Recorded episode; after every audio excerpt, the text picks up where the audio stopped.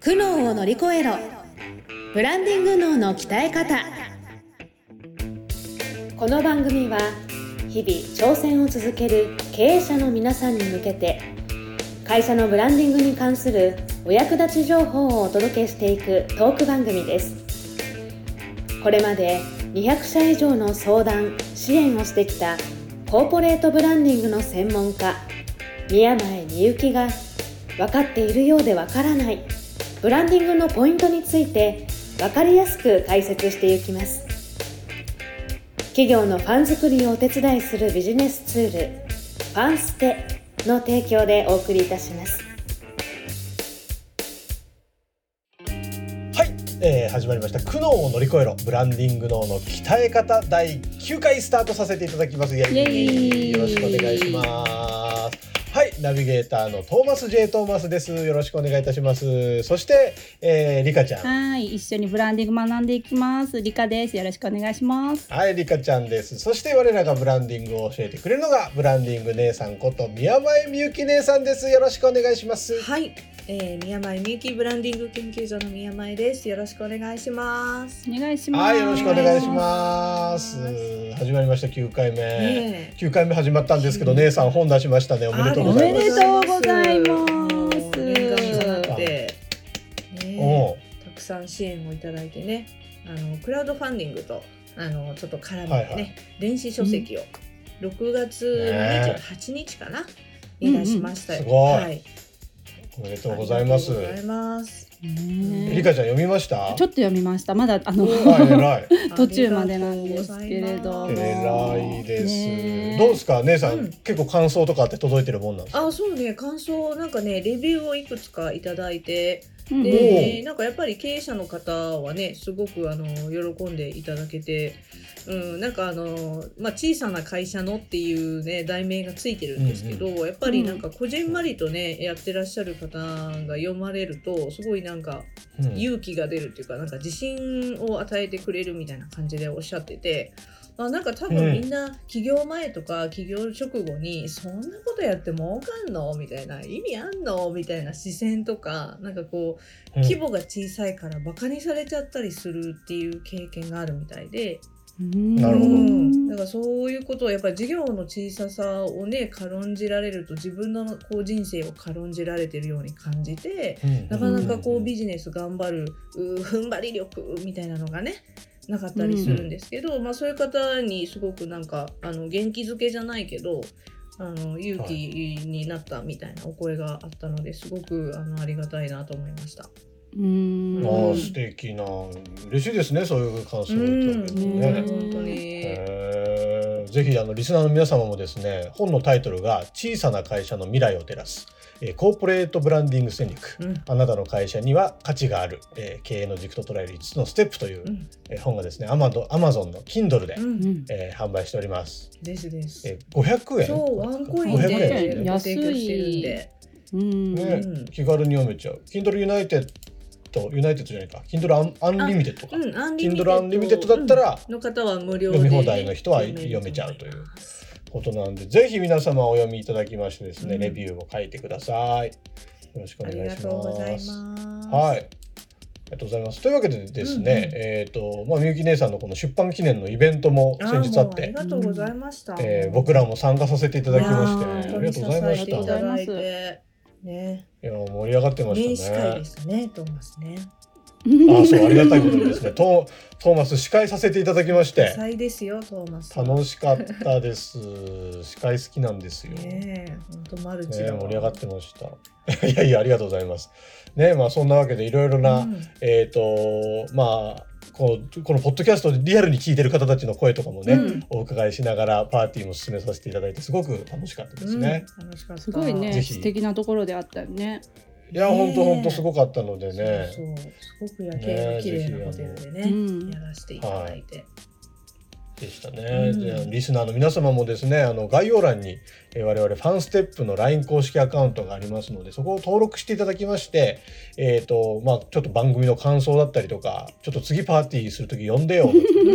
なんかいろんなそういう、あのコミュニケーション取っていけたら嬉しいなと思ってますのでえぜひぜひ、えー登録をお願いしますということで今日はですねなんとその LINE 公式アカウントの方から、うんこの番組に、えー前先週の8話まで聞いて、こういうところちょっと聞きたいんですけど相談質問が来ました。そうなんですよ姉さんに質問が来てるんですあよ。ら。すごくないですか、うん。嬉しい。第9回目にして質問に答えれるって嬉しいね。ですよすでにファンが。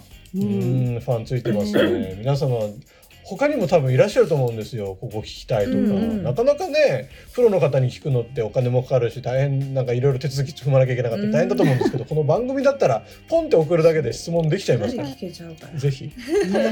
こんないいことない。うん。ね、ぜひ皆様相談お待ちしてますので、ね。どしどし送ってくださいということで。今日はじゃあその質問に姉さんに回答いただこうかなと思いますので、はい。よろしいですかね姉さんね。はい。どんな質問でございましょうか？そうしたら質問じゃあリカちゃんはい質問読んじゃいましょう。はい、ちょっとね読ませていただきますね。二つはい来てるんですけれども、えっといつも楽しく拝見して拝聴しております。あありがとうございます。ライター業を営んでいるものです。うんうんとブランディングの宮前さんに2点質問です。はい。はい、一つ目。えっと先週の放送でペルソナと強みの関係がよく分かりました。うん。ただうんどうしても強みが見つからない場合例うんえば事業を立ち上げたばかりで実績がないといった場合の強みの決め方として有効な手段はありますか？という質問です。なるなるほほど。はいはいはいはい。はい、一つ目で2つ目、はいうんと事業事業活動を進めていく中で自分と同じ強みを持つ同業他社が現れた場合強みやペルソナを変更すべきでしょうか？というご質問が来ております。なるほど。ね。き事業初期の方ですかね。かな？立ち上げたばかりうんみたいですね。実績がないといった場合の強みの決め方、うんこれが一つ目。二つ目、えー同業他社で同じペル、えー、と強みを持ったうんうん。人が現れた場合に変更すべきか。はいはいはいはい。まあまずそうだねあの1個目の質問ですよね強みがどうしても見つからないんですけどっていう話ですね。うんまあこうれ強み設定セミナーとかねあの世の中に調べたら結構ありますけどまあうん。どうでしょうね。実際でも私のところに来て、まあ、コンサルティングをねある一定期間やりましょうってなった場合もちろんその方の強みで見つけていく作業はするんですけど、うん。正直なところ今まで出会った方で強みが一個もないなかった。っていう方は私はいないので。うんなるほどそうだから何にも強みがない人って多分本当はいないと思うんですがただうん自分では見つけられないっていうことなのかなって思ったんですよね、うんこの質問を伺った時に。はいはいはいはい。うん、なんでまあ、うん、まあ第一に強みのない人はいないって思ってもらってもまあいいいいかなと思いますよね。うんすごいそれはちょっと心強いですねうんまあやっぱりねお仕事を、うんなさってそれこそ起業しますとかねあの、うん。何がしか経験した上で独立するっていう方はやっぱり多いのでそうするとうん。それまでその方が携わってきたお仕事とか業界とか、まあ周りなりにも何らかの経験は積んでいらっしゃるわけだから。うんでそこで積み重ねた知見だったりしたものもしくはその経験の中でいやー世の中にこんなサービスあったらいいのになって何何らか思って立ち上げてる方も多いので、うんうんそうするとそこまでの発想に至ってるんだったら自分の強みはすでにあるはずなんですよ。うんなるほどうん本来は本来はね。うんうん。うん。そうそうそう。だからまあそれはまあ私は大前提として強みはあるんでもう少し深掘りするかご自身で難しければやっぱりプロを頼っていただくとか、うん。あの同じような経営者の仲間同士で集まってちょっと普段はうん。しないような突っ込んだ話、うんお前はどういうつもりで今の授業やってんだよとかね、ちょっとはいあのお酒をいつもより一杯飲んでいただいて。そこ入れるんだ。うんお酒必要なのね。お酒ないと語れないみたいな方もねいらっしゃるから。うん、それ裏テーマでやっていただいてもいいし。でもうまあその前提に立ちつつうーんなんか強みがでもとはいえあんまり数多く出てこないっていうんであれば、まあ、第二の案として、もう少しその自分の強みを発揮できるような事業に設定されたらどうですかっていう再設定されたらどうですかっていうのは言いたいかな。ああなるほど。ちょっとずれてる可能性があると。そうそうそう。なんかいろんな強みを一人の人間が持っていたとしてその方はその仕事をたまたましたいと思ってその事業を立ち上げたかもしれないけど自分自身の強みを洗い出した時に、あれこういう強みとこういう強みとこういう強みがあるなこれ全部活かせる事業ってこれじゃなくてこっちかもみたいな。うんうんうんうんうん。それはあるかもしあるれない。かもそれ。あるかも、うん。んっていうのが2番目に思ったことかな。へーで、まあ、この質問に対して、まあ、3つぐらいはこういうこと考えたらみたいな言っといた方がいいかなと思って思ったんだけど、うん、じゃあその、まあ、今のが2個目だよね強みを発揮できる事業を再定再設定すべしと。うんうんでとはいえじゃあ3つ目よ。とはいえでも俺はもう事業変えたくないんだとかね。この事業でやっていきたいですよ、大前提みたいな話もあるじゃないですか。なるほど。うんうん。うん。うんまあそうなるとじゃあ多分弱みにも注目しないとダメなんだよね。強みが、うんうん弱みそう強みが見つからないってことは要するにビジネスとして考えた時に他者よりもちょっと弱いわけじゃん。うん。なるほどね。うん、そうっていうことは自分の事業の弱みを補ってくれるような仲間を引き入れてそのやりたい事業でビジネスモデルを構築してくださいと。うん弱みを潰していくそうですそうです。うんうん、でそれはさまああのちょっと事例に自分たちのことを出すのはあれかなとは思うんだけどさこのファンステと、まあ、私たち、まあね、組んでるじゃない今。ううんうんんうん。でまあブランディング姉さんとファンステが組む意味っていうのをね、うん。うん。考えまあ、リスナーの方に考えてもらいたいんですけど例えば、ブランディング単品で売るのって結構しんどいわけですよ。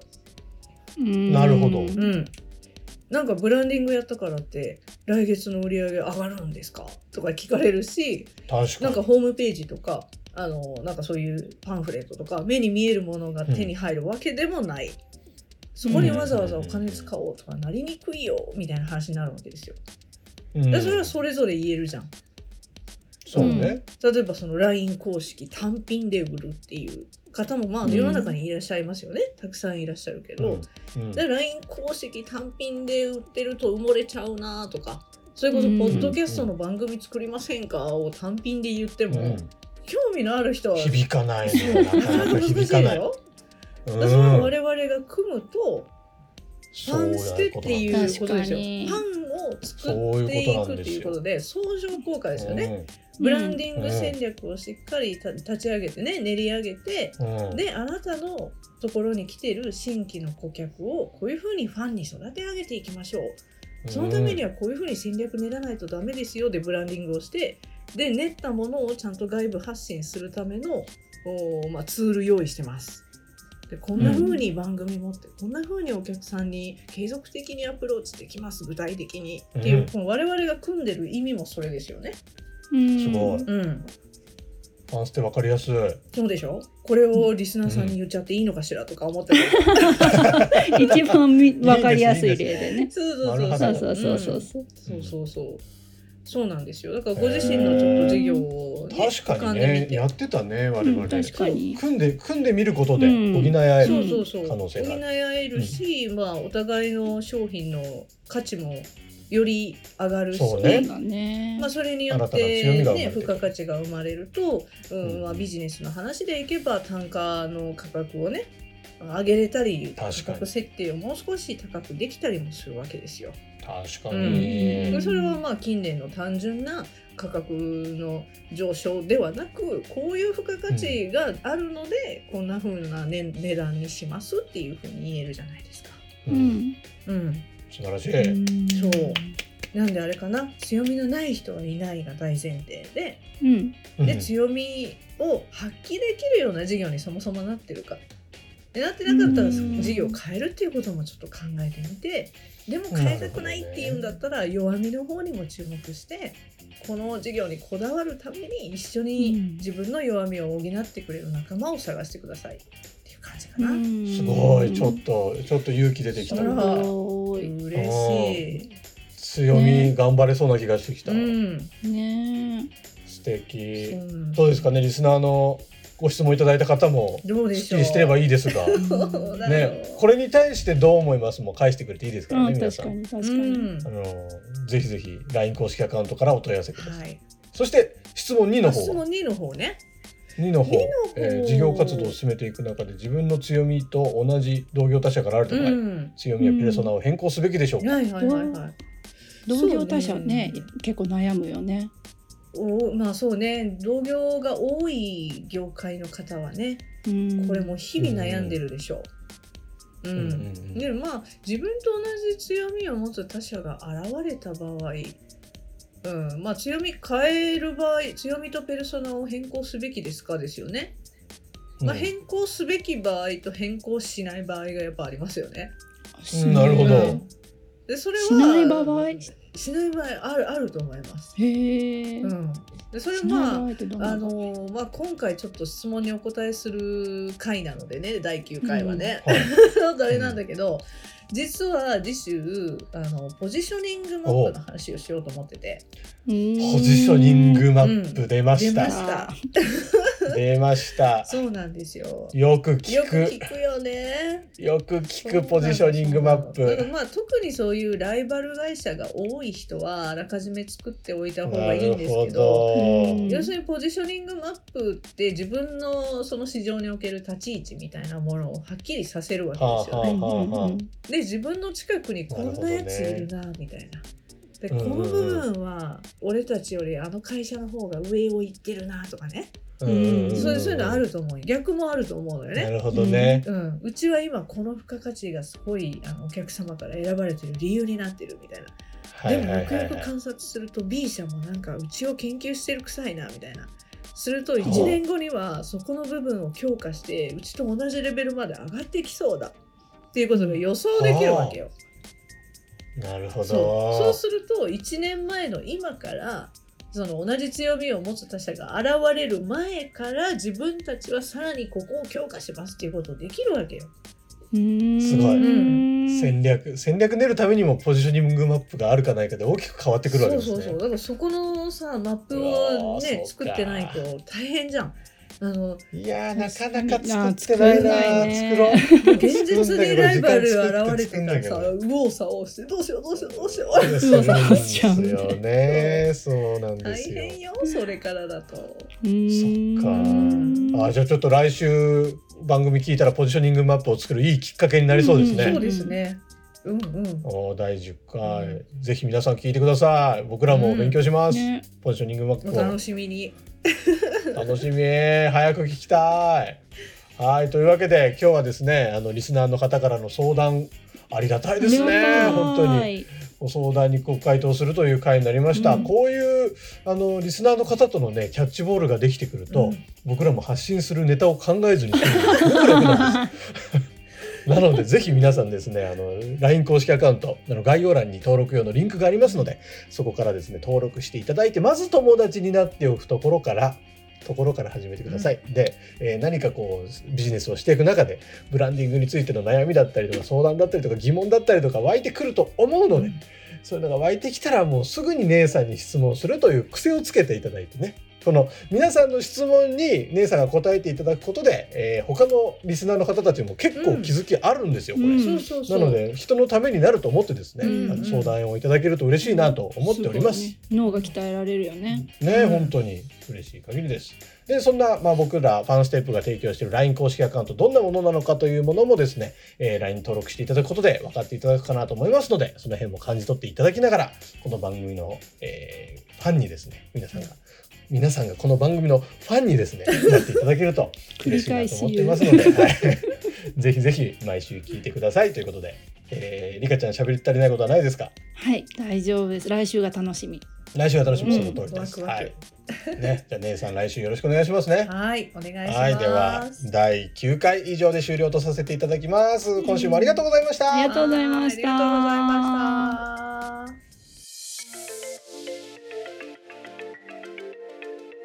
今日のポッドキャストはいかがでしたでしょうか？番組ではブランディングについての相談を募集しています。概要欄にあるファンステの LINE 公式アカウントからお申し込みください。それではまたお耳にかかりましょう。ごきげんよう。さようなら。この番組は提供。企業のファン作りをお手伝いするビジネスツール。ファンステ。プロデュース。ライフブルームドットファン。ナレーション。ゴーマフーコがお送りいたしました。